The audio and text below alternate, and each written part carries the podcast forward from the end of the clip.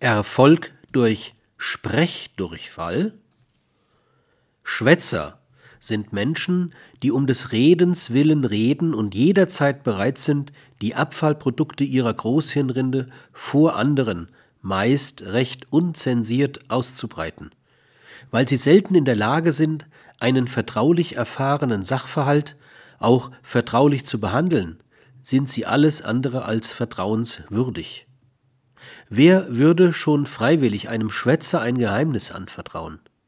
Wie aber kann es dazu kommen, dass Menschen, die an dieser schweren Form einer Logorö, einem Sprechdurchfall leiden, beruflichen Erfolg haben?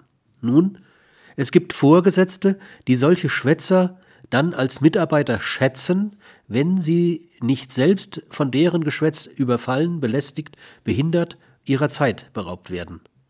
Der Grund ist relativ einfach. Schwätzer verfügen über manch vertrauliches Wissen, da sie sich mit allen ihnen bekannten Menschen, die ihnen begegnen und sich nicht auf irgendeine Weise wehren, Klammer auf, ich habe im Augenblick wirklich keine Zeit, darüber müssen wir uns ein anderes Mal austauschen, Klammer zu, unterhalten und nicht selten über die Gabe des Aushorchens verfügen.